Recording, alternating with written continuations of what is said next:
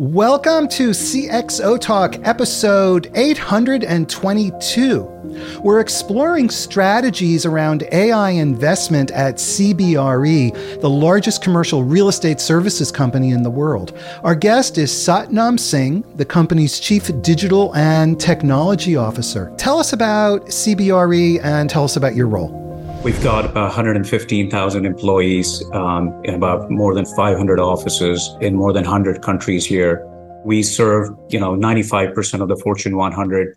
My role, Michael, is uh, is twofold. I serve as the chief digital and technology officer for the advisory services part of the uh, CBRE, where uh, my team and I we focus on digital and data strategies, applications, and solutions uh, across uh, brokerage sales and financing, property management, and the appraisal businesses. Uh, I also lead the digital and tech for our marketing organization across all uh, segments of CBRE. Can you give us context about real estate and real estate services so that we can understand your your strategy with, within that? At CBRE, we really look at the entire real estate life cycle, right? So we look at all the way from asset identification, you know, investment decisions, property management. We look at operational workflows, you know, how we can introduce AI uh, within those operational workflows to serve our clients better. Um, we look at predictive analytics, as I talked about, you know, especially as you look at all the data that we collect. We collect about 39 billion data points across 300 different data sources. So uh, there's a lot of opportunity, if you will, across the real estate lifecycle where the amount of data that we have, uh, we can really bring a lot of uh, uh, both analytics as well as AI to bear, if you will. So the data aspect of it is uh, is very foundational. Absolutely. We have, for example, I'll give you our smart facility management solutions. Right, we have about one billion square foot of uh, across twenty thousand global workspace solution clients that we have. We have building operations and utilization data, highly integrated data, right? That uh, that we uh, utilize through AI. And using that, you know, we started looking at actions such as automated maintenance, uh, if you will. Uh, similarly, on the unstructured side, we have data through a lot of documents, right? I mean, there's a lot of documents in commercial real estate, right? Whether that be a lease document, rent roll, uh, pitch decks, if you will. So we have, you know, a large foundation of both structured and unstructured data. How does that data then feed into the underlying strategy that you have for AI? One is how do we really think about AI at CBRE? So if you think about the digital AI roadmap, how do we align that with strategic business priorities, right? How do we think about the client outcomes? What are our focus areas? What are the market dynamics, uh, if you will, that are important for us, right? So that's the strategic business alignment. The second is how do we get faster time to value, right? What data do we have data that we can use or data that we can source through our partnerships, if you will. In addition, what capabilities do we have? What capabilities can we develop as well as acquire? Um, again, through partnerships or otherwise. And then how do we operationalize faster versus the competition, right? So that's the second pillar of faster time to value, with it's part of the digital AI roadmap. The third thing is scale, Michael. The size of the problem and the universality, universality, if you will, of the problem. Size means, you know, it's easier to solve things at the scale of one property or one lease, if you will, right? But when you really start thinking about building platforms, if you will, for multi segment solutions or operating at portfolio scale of buildings, you got to think about this differently. And again, at CBRE, we think about the data platform and this AI. We take a very balanced and pragmatic approach, right? As I talked about that strategic alignment, uh, we really have practical AI use cases that we work on with the business teams. Our approach isn't AI for the sake of AI or innovation for the sake of innovation, right? It's about really utilizing AI and technology in practical situations, right? And that's where we look at, okay, what is the opportunity for automation or the operating, you know, operational workflows, if you will. And then, as I said, right, on the scale side, again, going back to the data platform, having 39 billion data points across 300 sources really uh, is a huge benefit for us. We're describing briefly the use cases. Mm-hmm. So your use cases then are aligned to specific business goals or specific outcomes that are important strategically for CBRE. I'm assuming, correct me if I'm wrong, that that's what's going on. In real estate, um, you have three things, right? You have transactions, right? With a lot of transactions. Um, you have assets which require maintenance, and you have assets that are in essence investments, right? So when you think about these transactions, right, um, they have documents, right? As I was saying, there are leases, for example, you want to extract uh, data from these leases, such as square footage, uh, the price per square foot, the rent, and so on. Second is, you know, as I talked about maintenance, right? Things such as uh, cleaning or property management, if you will. And the third thing is investments, where, you know, you think about lots of data coming together, both structured and unstructured, and you have both data at a macro level as well as insights that you gather on a more local level, if you will. How do you think about AI in, in, in ways that, that are different than other kinds of technologies? You know, if you step back and you say, look, there's many things that you can do with structured data than necessarily um, you can build predictive insights and you can get predictive intelligence, if you will. But AI really comes in handy. And, and we need to step back and say, look, AI as a flavor has been around for a while, right? I mean, there's two aspects of AI, right? Um, this is my personal way of really thinking about it, which is that when we talk today about AI, we generally uh, talk about generative AI, or we think about generative AI, which is about, you know, how do you develop content, new content, such as text, images, or video, uh, by giving a variety of input. Now, previously, we've also had AI, which, again, my personal term, if you will, for it is analytical AI, right?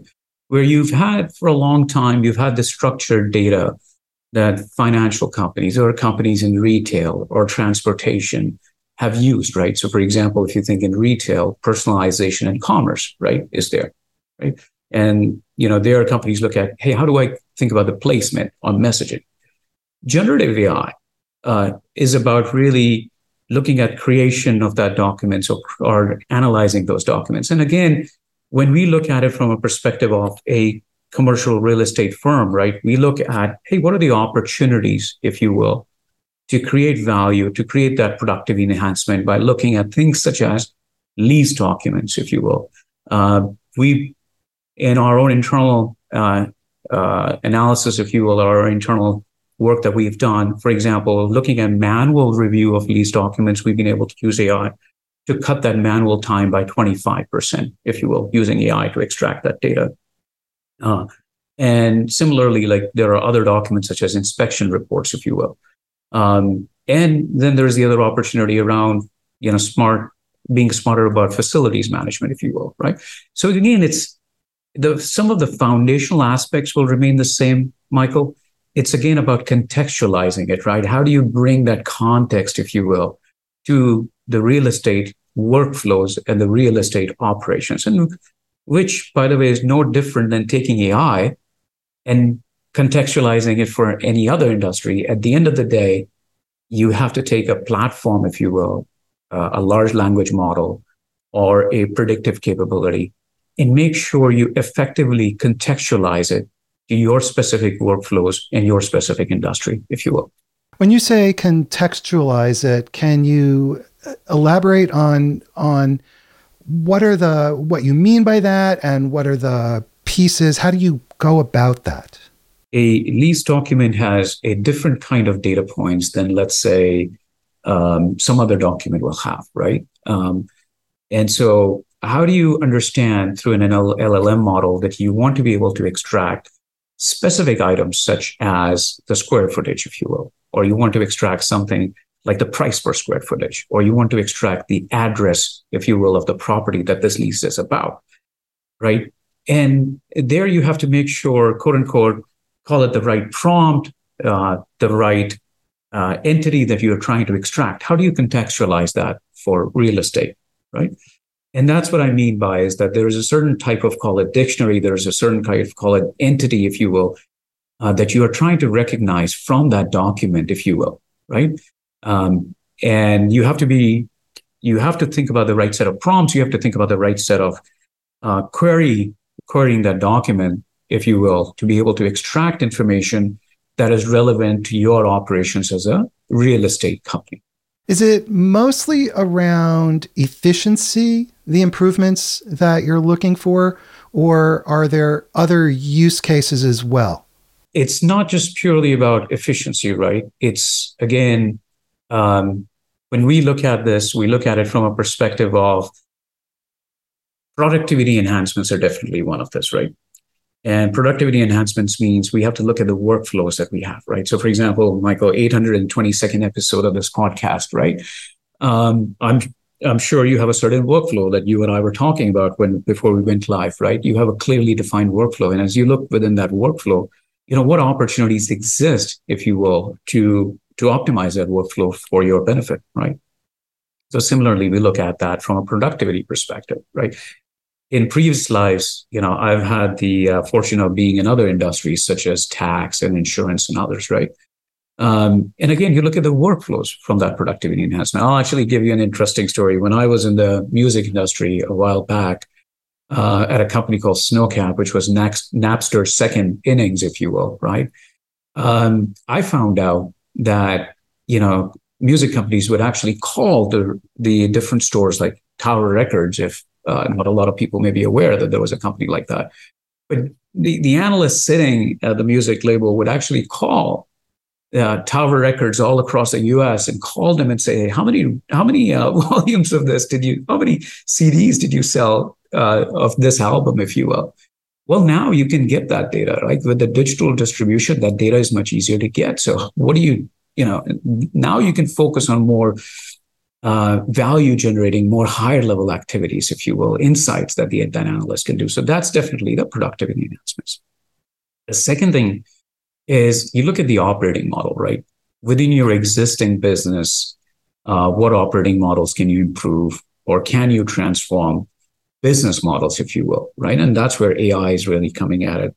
Uh, slightly a different example, if you will, but in China, I was actually just reading up a few days ago. Very interesting. Then in China, you have these e-commerce marketplaces that have a lot of influencers, right, selling goods. And what they're doing now is you have these virtual avatars of these influencers that can get ready for about you know a thousand dollars or eleven hundred dollars, and they need just one minute of video. And these virtual avatars are up at 3 a.m. in the morning, 4 a.m. in the morning selling the goods. And if you pay a little bit more, they will actually read the live stream of comments and reply to them. Um, so very interesting, you know, in terms of how AI is introducing that opportunity for new operating models. And then the third piece is around how do you use AI? Uh, and we look at it to say, how do we lo- use AI from a market, you know, leadership or bringing new thought leadership to the market? You know, things like sustainability or climate tech, if you will, which a lot of you know our clients are interested in and are baking into their forward-looking plans. Please subscribe to the CXO Talk newsletter. Subscribe to our YouTube channel, leave comments, and check out cxotalk.com. We have incredible shows coming up. You mentioned earlier the uh, the issue of culture. Yeah. And we've been talking about data and the role that data plays and being able to drive these kind of changes. Where does culture fit into this? You need to think about what I call the digital AI roadmap. And then strategically, you need to think about your culture, if you will, right? And I think within culture, there's a couple of aspects that stand out. First and foremost is definitely, you know, what I was talking about earlier is how do you really think about the the strategic business alignment. You really bring this is you know AI isn't just a technology tool. You know, if we're thinking of anybody who's thinking about AI purely as a technology answer, uh, isn't doing justice to the uh, isn't thinking about it the right way, and is definitely not approaching it the right way. Um, because then they are probably doing tech for the sake of tech, or in, you know innovation for the sake of innovation. If you have a if you think you have a hammer, then every everything looks like a nail, as they said, right? So that I think is the first and foremost thing is how do you really think about AI as an opportunity to solve something differently, right? You previously could not solve it because you didn't have the right, uh, without AI, you didn't have the right infrastructure or the complexity was so large, right? That you couldn't solve it. Um, so that's one is how do you think about contextualizing it again within that business, within your strategic alignment? That's one. I think the second is creating a culture around experimentation. Um, like with any new technology, right, if you will, and I mean this in the in the context of generative AI, if you will, right. Um, not everything will be a slam dunk, right? So what you have to do is create a culture of experimentation about learning fast, and most importantly, moving at pace and urgency, so you can operationalize even faster, right? So that's the second pillar, if you will. The third pillar in my mind is what I call responsible innovation. Right? With AI, the one thing you have to be uh, mindful about, careful about, is the uh, potential for hallucinations, right? Um, if you ask AI the wrong question, if you will, that is not properly contextualized, uh, then you're going to potentially get some wrong answers in there, which means that this is not a silver bullet to everything, right? You have to think about validation. You have to think about um, you have to think about you know validation of process with some human in the loop, if you will, right? So that's what I mean by cultures, right? You have to step back and say, how do I really get started, if you will? How do I really operationalize AI? So you're thinking very explicitly, then, correct me if I'm wrong, about your processes and changing your processes to reflect the realities of AI, like you said, like with large language models, the potential for hallucinations. It's not about doing AI for the sake of AI, but we're actively saying, look, as we look at these workflows, if you will, right? What are the possibilities for those AI interventions in these workflows, right? Um, and we, you know, if you look at workflow all the way from you're identifying an asset, if you will, right? You're some kind of brokerage where there's some leasing discussion going on. You're trying to figure out hey, I have certain parameters and for which, you know, that are related to this asset that I'm interested in a prop, you know, office, industrial, whatever, right? Uh, uh retail and so on, right? And within that, there's a certain amount of workflow, right? In terms of identification of that asset. Then you have, okay, I've identified that asset. What do I think about the financing of that asset? Or if you're a seller, how do I think about the sale of that asset, right?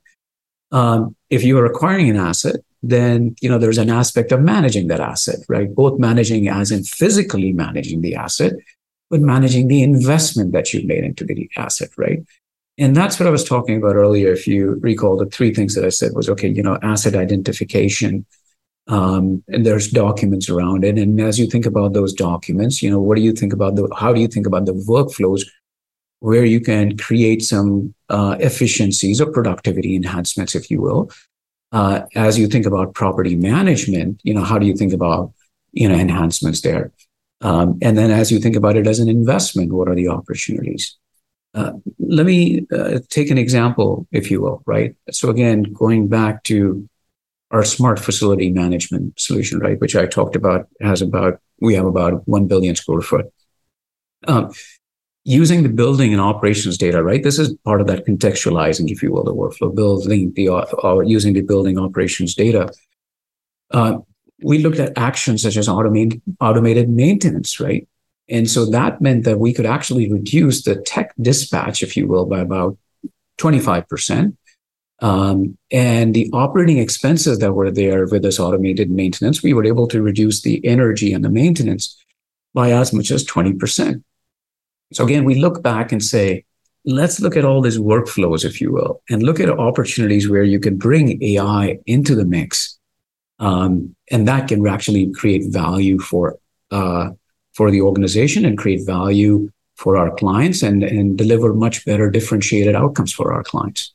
So, on that point, we have uh, an interesting question from Elizabeth Shaw on Twitter who asks Can you provide some examples of how AI has changed the way real estate services, the real estate services and investment business works? As you look at some of these interventions, right? Because, I mean, it's a great question. Um, but again, it spans across multiple, you know, aspects, if you will. So if I go back to what I said, right, is you look at things such as documents, right? And so, for example, we have today internally created automated content creation capabilities, right? That take us, that used to take two weeks, but now take two hours, right? You know, I talked about, you know, again, earlier about um, taking this uh, smart facilities and, you know, saving operating expenses such as energy and maintenance by as much as, you know, uh, 20%, if you will.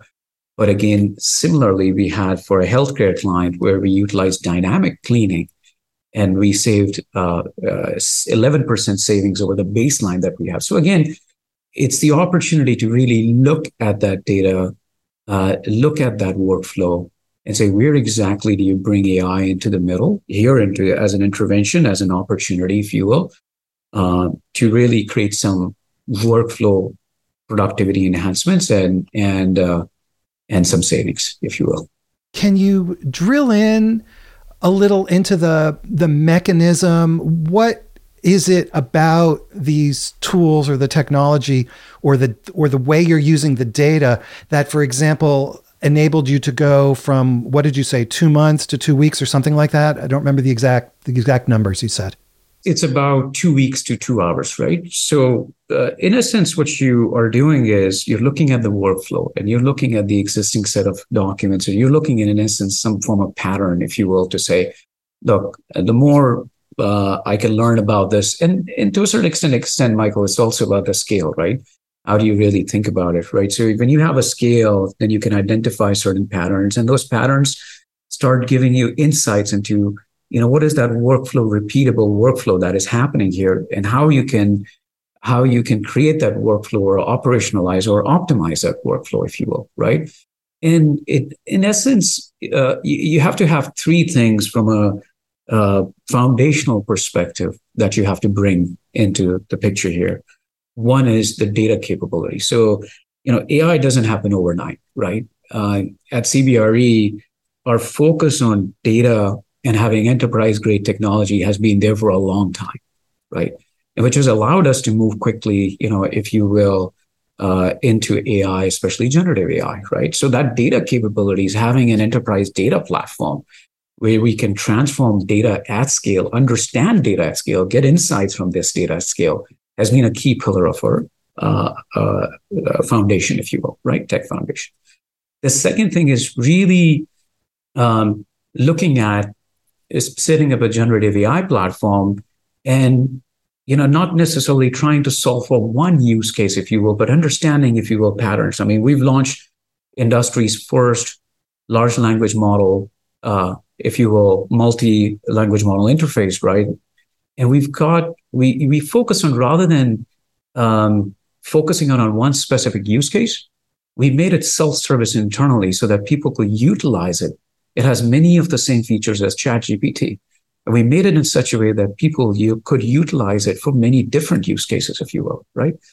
And then the third piece is, you know, how do you really go back and look at utilizing the information, the insights that you got from those data, data capabilities to say, in this workflow, what is the end result that needs to be there, right? And what does that end result really mean for the customer that is utilizing that end result. So I think across those three things, the data capabilities, some form of analytical AI to really think about the usage, and then the Gen AI platform, if you will, you start looking at that pattern recognition, you start looking at that workflow.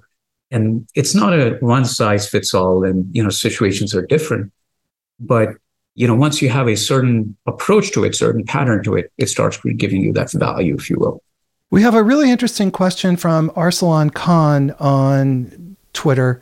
And Arsalan is a regular listener, and he always asks very, uh, very thought provoking questions. You're working with such a large body of data. How do you ensure that you have confidence in the data?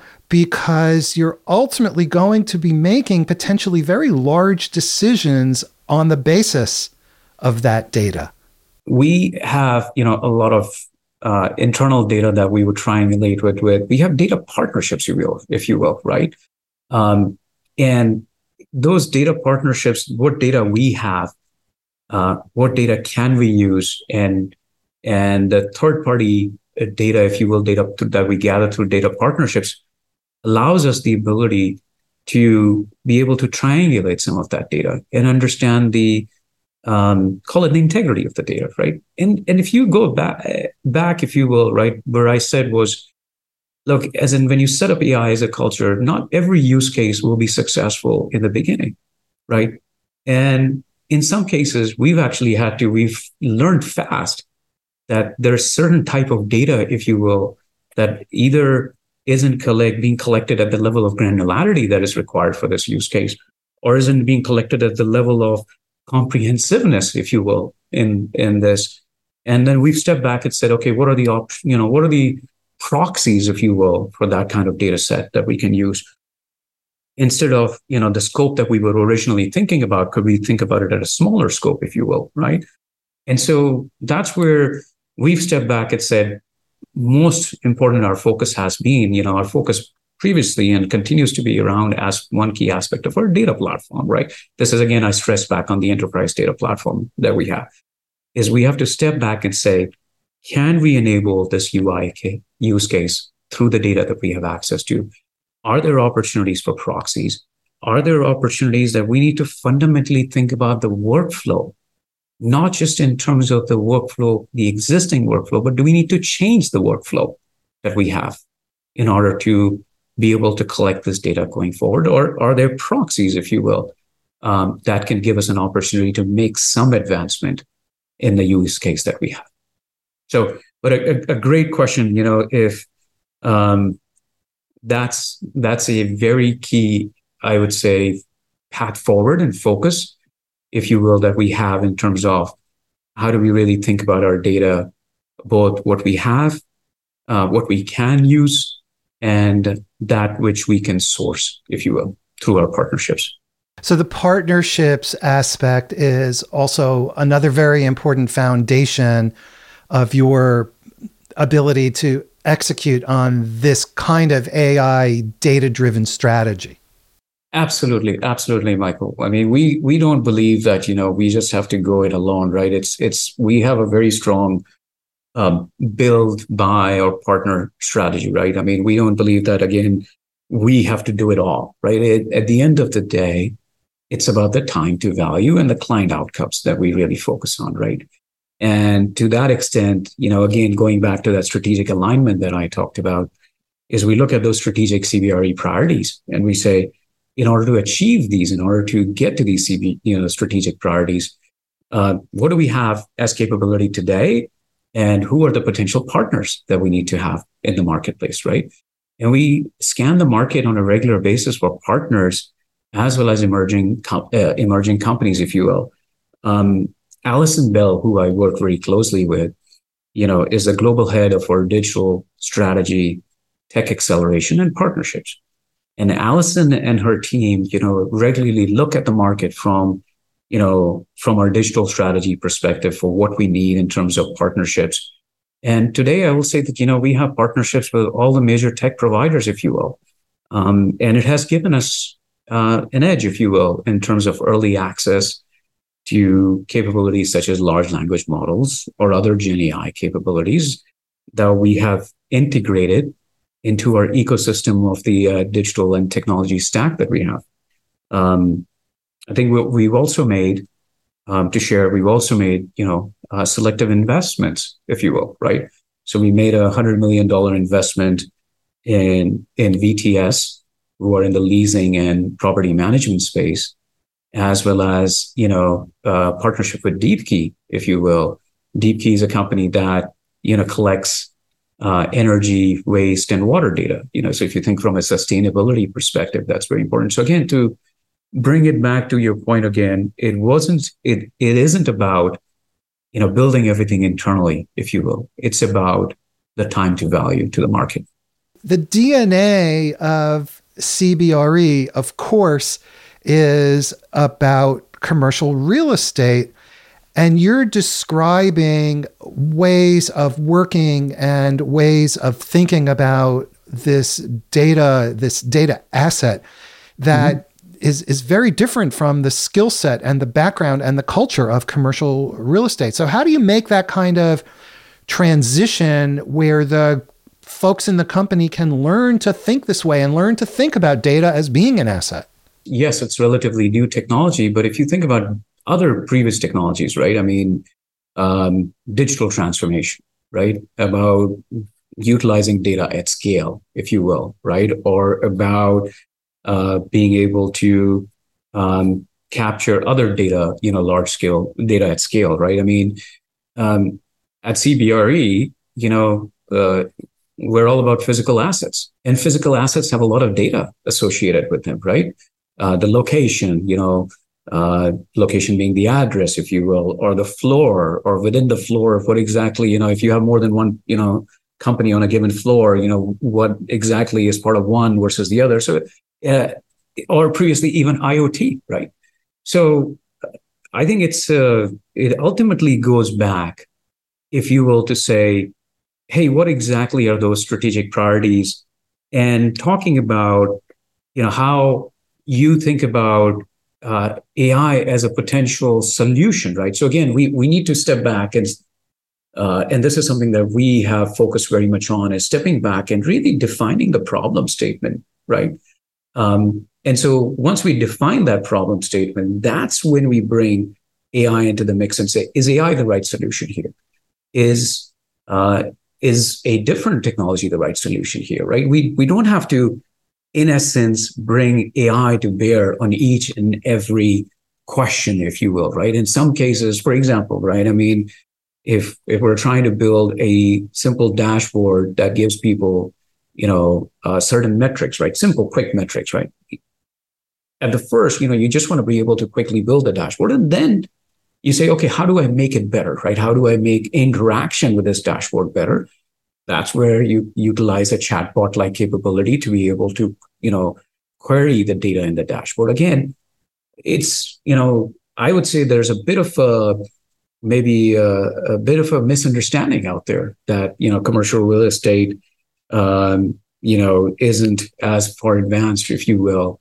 Um, I think it's all about, you know, our applicability, if you will, of digital transformation or AI if you will, to the solution. Um, the the one other thing you kind of touch based on, and it's a slightly bit of a digression, is um, you know we, we there is this aspect that every company needs to be a tech company, and I have a bit of a fundamental uh, uh, call it a personal disagreement with that, right? Which is to say, not everything needs to be called a tech company, right? Not every company needs to be called a tech company, right? It's about how do you really utilize tech in order to um, operate within the workflows, in order to operate within the industry that you are working on, right? Uh, we are a commercial real estate company. We bring technology to bear. We bring AI to bear to really help our clients achieve certain outcomes for us to achieve certain strategic business priorities, right? And that's one of the many tools that we have at our disposal to be able to achieve uh, the outcomes that we need to achieve. I think you're being very clear that the fundamental strategic goals of the company have not changed because AI has been introduced into the mix. And so everything you're doing with these tools continue to support the ongoing strategic goals of the enterprise. Exactly. Of our customers, at the end of the day, it's about, you know, I know I've said strategic business alignment, others, but and part of that I said client outcomes. At the end of the day, it's about how do we serve our customers better? That customer centricity, right? And um, and if you do a great job at being customer centric, if you do a great job at really focusing on solving the problems that your customers are really facing, thinking about, or need to plan for, then I think you set yourselves up in the right uh, for for being successful. Arsalan Khan comes back and says, "How do you know or figure out that the recommendations made by the AI, based on the data, are correct or not?" And he's asking if you have any kind of a governance process in place for this, especially given the fact that the, that you're working with so many different par- partners and you're sourcing data from different different uh, organizations? One is about data, and the other is about um, validation of the outcomes, right, of the recommendations, right? So one is about data and the other is about, you know, the model that you have pointed to that data, you know, is that model really giving you the answers or is serving you appropriately, right, in terms of the answers, right? Um, I think from a data perspective, as I said, right, we have the benefit of having a large treasure trove of data, if you will, of you know 39 billion data points. So where we are, you know, as the largest commercial real estate company in a bit of a unique situation, if you will, to to triangulate, to validate some of that data and be able to um, utilize uh, both internal data that we can use as well as the external data partnerships. So there's that validation, if you will, from that perspective. I think the second part is about model, and models are iterative, right? So you look at and say, look, the model recommendation that I got, right? You um, you iteratively build a model, if you will, from a small scale to operating at a larger scale. And this is what I was saying earlier, right? It's easy to operate at a small scale, but it's complex and to operate at a large scale. And so, from that model perspective, you really, really look at iterative uh, approach, if you will. So you say, look, you know, let me apply this particular model in one particular building, if you will, with one particular client, if you will, um, and see what results do I start to get, right?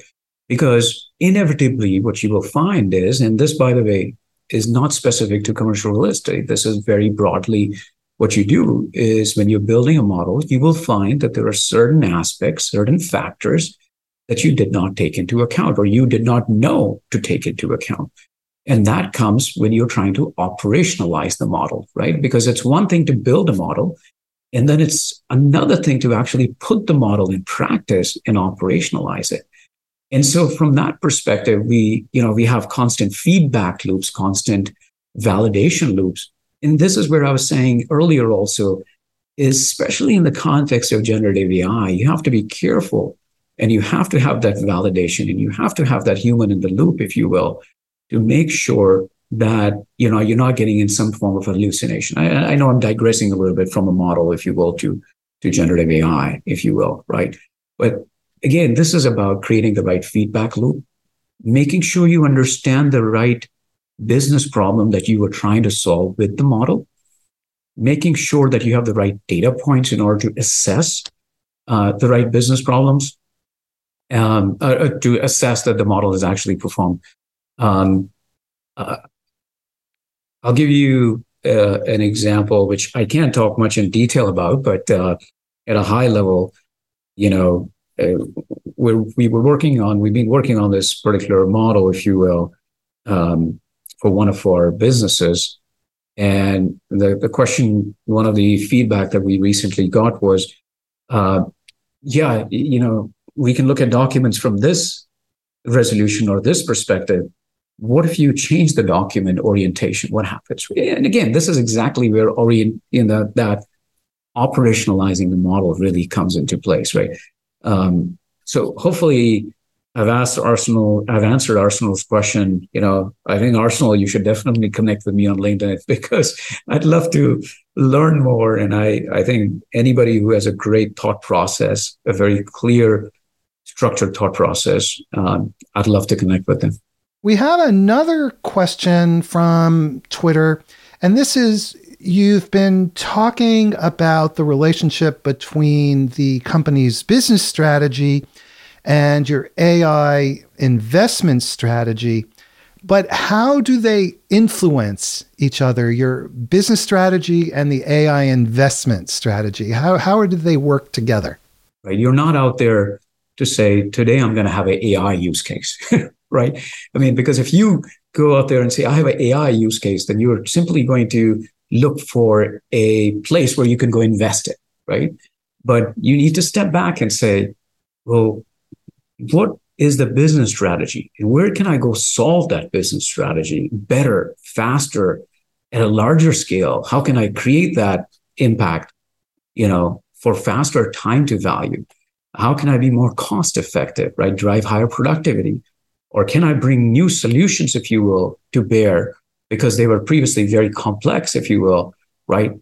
And so, and from that perspective, you say, in order to really achieve that business strategy, these are a set of tech investments. And as part of the tech investments, these are the set of AI investments I need to make to be able to achieve those three things in faster time to value, ability to have, uh, deal with larger scale, and be able to solve more complex problems. You know, there's this blog post that that this reminds me about. Um, Bill Gates has this Gates notes that I subscribe to, and they land in my email. You know, every uh, whenever he publishes them. Um, one blog post from about a year ago uh, that he wrote, and he said he called it "The Age of AI Has Begun." Very interesting. It's a it's a very comprehensive one. I would suggest people to look, you know, find it. "The Age of AI Has Begun" and read it. Um, is this, you know, he talks about, among other things, he talks about the fact that, you know, the use of AI is especially relevant in systems that have scale and complexity that it's tough and hard for humans to really deal with, right? Um, and he talks about the example of, uh, he talked about the example of drug discovery, right? Or healthcare, right? In which you have complex biological systems, right? That are very tough for us as humans to be able to, um, to be able to uh, track and comprehend at that level, right? So I think again, I, I go back to the scale and complexity net uh, and in that context. Second thing is personalization, is what he talked about, right? Especially within the context of the societal good about education, right? How do we really tailor content? How do we um, how do we track, you know, how much engagement a student has with a certain content, and how do we track it so we can tailor content for better educational outcomes, if you will?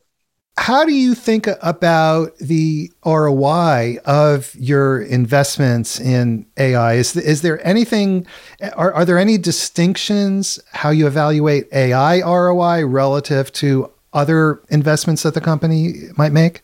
There's one aspect, culture of experimentation, right? Learning fast. Um, sometimes, you know, that precision that you ha- that you can have with certain business cases to be able to say, look, if I were to go down this path, this would be precisely the impact I could make. And this would be precisely the outcome that I could get. And therefore, precisely the return I could get, right? Um, as with any new technology, and you know, with AI, uh, you may not be able to get that level of precise answers about what the impact of that you know scope will be. And so fundamentally, no, there is no difference, right? When you think about it, the fundamentals, and what I mean by the fundamentals, what you are tracking to make sure that you look at the ROI, which is things like, you know, productivity or, you know, top line growth or things like free cash flow that can be generated or client outcomes like better client experience, if you will. Fundamentally, those metrics don't, should not change, right? And we don't think about it, you know, them as being different. But the aspect is that if you look at 100 AI use cases, you may be able to bring that precision to a certain number of them. And in other cases, you just have to go forward and say, look, eh, you know, this is about experimentation. This is about learning fast. And this is, you know, if we don't go through this door, we're not going to be able to understand what lies on the other side. And so hopefully that answers your question, Michael. It, it's yes, fundamentally the same, but keeping in mind that when faced with a new technology, you have to make um, you have to take certain, uh, you may not have the most precise answer in part of the use case, if you will.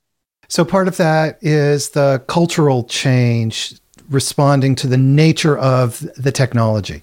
Exactly, exactly. My advice to anybody would be to say, look, you know, as you look at the opportunity for AI to drive impact, especially transforming, you know, the way in which we work or in terms of helping us gather insights, driving predictions. Uh, we just have to step back and say, look, we need to we need to have a culture of learning fast. We need to have the culture of moving at pace and urgency. Uh, and sometimes that may mean that you seed uh, a separate investment for these kind of things so that you can do that. And equally importantly, something that we've done as CBRE for a long time um, is you know making sure that you invest in the right data and enterprise grade technology stack, and then finally um, is making sure that you continue to contextualize your problems and your solutions, um, or you contextualize your solutions to the use cases to the industry that you are in and the workflows that you have. Being clear about the the outcomes, the processes, and and the workflows, as you said. Exactly, exactly. And you know what? It, it sounds easy, but it's not, right? Um, because sometimes you know there's this hey let's go shade chase the shiny object if you will and that's what i'm saying is let's not chase the shiny object. Let's figure out where that application is and and what is the value of that application. Let's continue to move forward but be mindful be pragmatic be strategic about it. Actually, it does not sound so easy to me because you have an existing set of clients, existing set of processes, and revenue drivers and the company works in a particular way. And now you're talking about introducing a potentially significant change, which is disruptive, but at the same time, you don't want to disrupt what works. Yes. And that goes back again to what I was saying about operationalizing, right? AI, right? You, you have to think about in the context of how do you really um, bring the the technology, you bring AI, if you will, to bear in that operational context. And what are some of the aspects you need to be mindful about, you know, when you try to operationalize it? So it isn't, this is again why it goes back into looking at what are your strategic business priorities and what are the workflows, if you will, right, that you have, right? I mean, uh, you know, in my prior lives, I've served as a chief product officer, and I, I, uh, I often talked about that, you know, I want to take the word product management and change it to workflow management. Because at the end of the day, you're building products for a certain workflow, right? You're trying to solve for a certain, improving certain workflow. So should we call it workflow management with digital technology and or with digital and, and technical uh, digital applications and a, right the best technical technology enterprise grade technology stack yeah maybe part of that is that right we have one final question from Twitter, again from Arsalan Khan, who again asks a very thought provoking question. And it looks like he's going to have the final word here or the final question. what happens when an executive uses their vote to not do anything with AI inside the organization? How can non executives change that veto? You have to step back and first and foremost understand why they did that, right? Because if you're trying to solve simply as a knee-jerk reaction and say, "Oh, look, you know, somebody said such and such thing, and and therefore uh, I need to have an immediate reaction because you know my my belief is that the problem requires a different solution," then you're going to find yourselves in a tough spot. I think the first and foremost question, the first and foremost approach is to understand why that veto happened in the first place.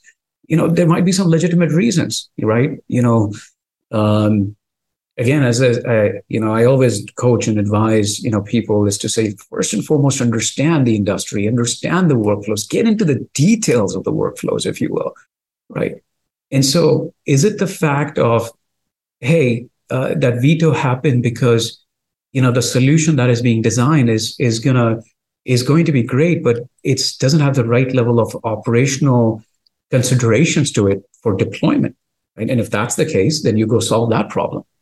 If the problem is, hey, yeah, the solution is great, but it only solves part of my problem. And in order to, you know, you're asking me to fundamentally change 100% of my workflow while you're only going to bring a solution that only solves 10% or 20%, and I'm not going to go disrupt uh, people who you know, are used to a certain workflow only to be disrupted for 10 to 20% of the workflow, then that's a, then you have to go answer that question differently. So I'd say the first and foremost thing is the art of asking questions, right? Step back, ask the question, understand the, dis, the, the, the reason behind the veto, right? If you will, uh, because nobody ever said um, that, you know, hey, I, I don't want to do things um, I, I don't want to grow my revenue, or I don't want to have a higher margin, or I don't want to have higher free cash flow. There's nobody out there who says that, right? So there must be a reason behind it. And I think it's imperative, first and foremost, to understand that reason. A lot of wise advice right there. And with that, I want to say a huge thank you to Satnam Singh from CBRE. Satnam, thank you so much for being here with us today. Thank you for having me, Michael. It has been a pleasure. Everybody watching, thank you for being such a great audience and to the people asking these excellent questions. Thank you so much. Before you go, please subscribe to the CXO Talk newsletter. Subscribe to our YouTube channel, leave comments, and check out cxotalk.com. We have incredible shows coming up. Thank you so much, everybody. I hope you have a great day, and we will see you again next time.